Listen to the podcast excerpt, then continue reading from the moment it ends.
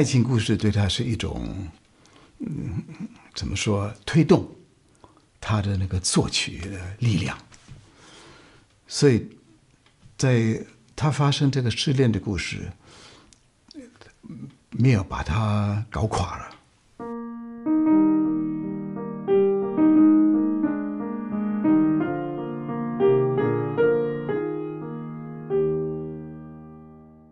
大家好，有一首曲子，我们一听立刻就静下来，好像看到大峡谷一样。你们马上就听得出来是什么曲子？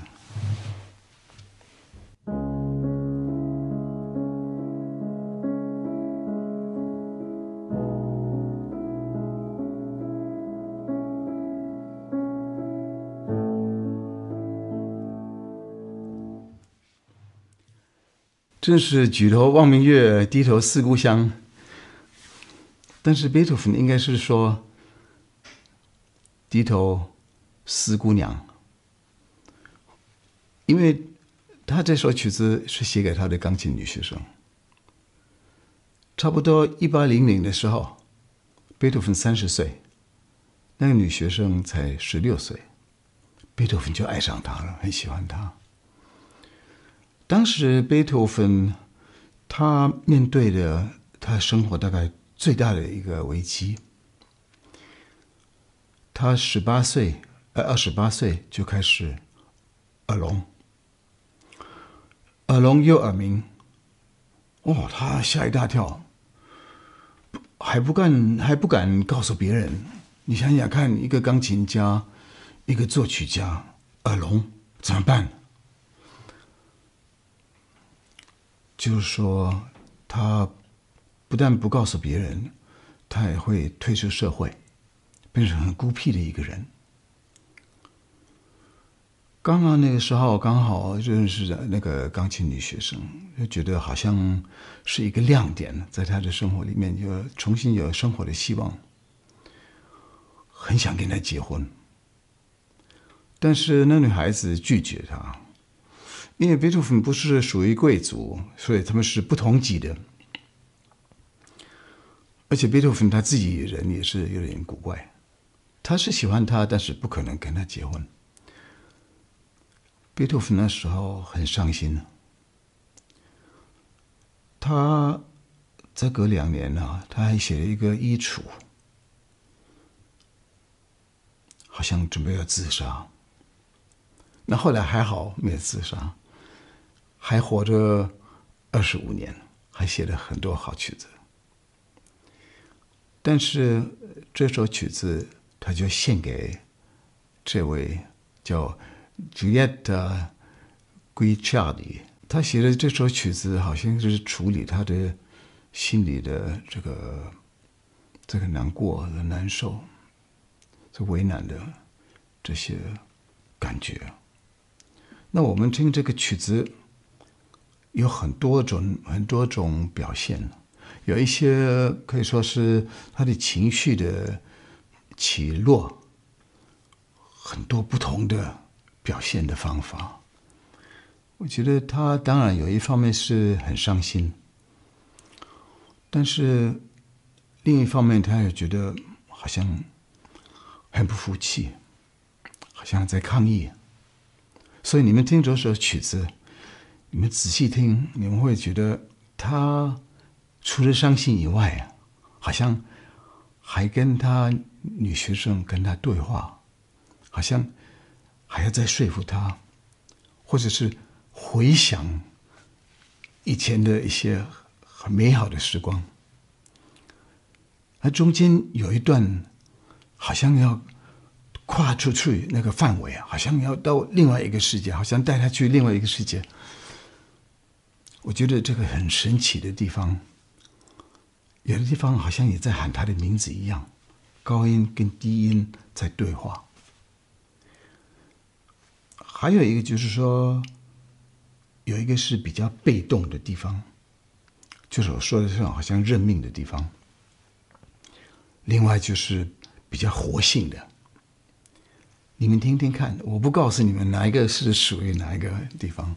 呃，你们自己判断，现在应该是什么感觉？所以我觉得很多种色彩在这首曲子里面。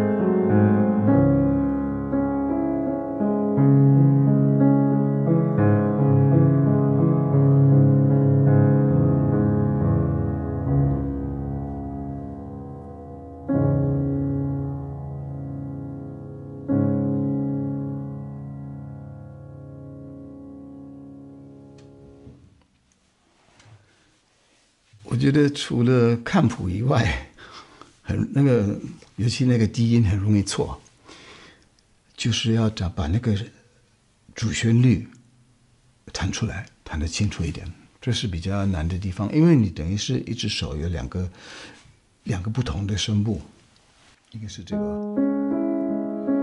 另外一个是这个，所以你们看看得出来，我的技巧就是说，把那个上面的音给它推一下，下面的音最好尽量少给它重量，好像那个指头要非常靠近那个键啊。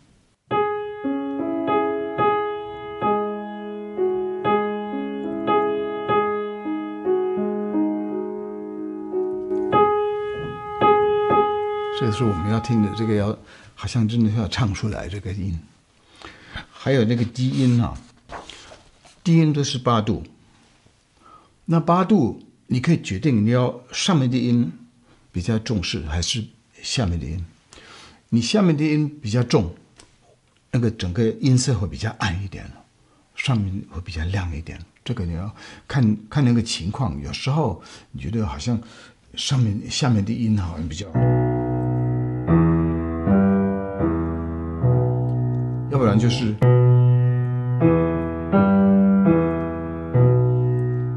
得出来那个区别吗？我是说，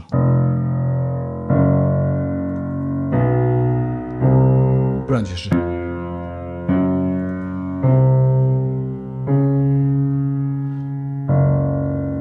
那个低音真的很低，你重视它，那个整个音色都会很很暗。这首曲子，我们弹的时候可以也处理一些，我觉得心理的问题，好像可以考虑要怎么处理。一个，他也是也是给我们很大的安慰。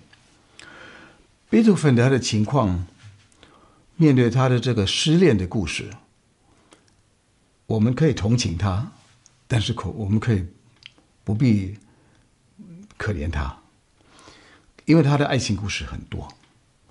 爱情故事对他是一种，嗯，怎么说？推动他的那个作曲的力量。所以，在他发生这个失恋的故事，没有把他搞垮了。那我们看看他那个耳聋，所以应该是很严重。到后来差不多三十几岁的时候，他几乎没有听。听到他自己弹的东西，他要指挥，后面有人替他指挥，他不知道，在前面指挥，后面有后面有人替他指挥，大家鼓掌拍手，他没听到，有人给他转身，他才听得到。但是贝多芬他能够在这种情况能够持续下去，哦，这个是非常偶像性的，非常伟大。那一个耳聋的人能够怎么能够作曲？这个就是世界大奇迹之一。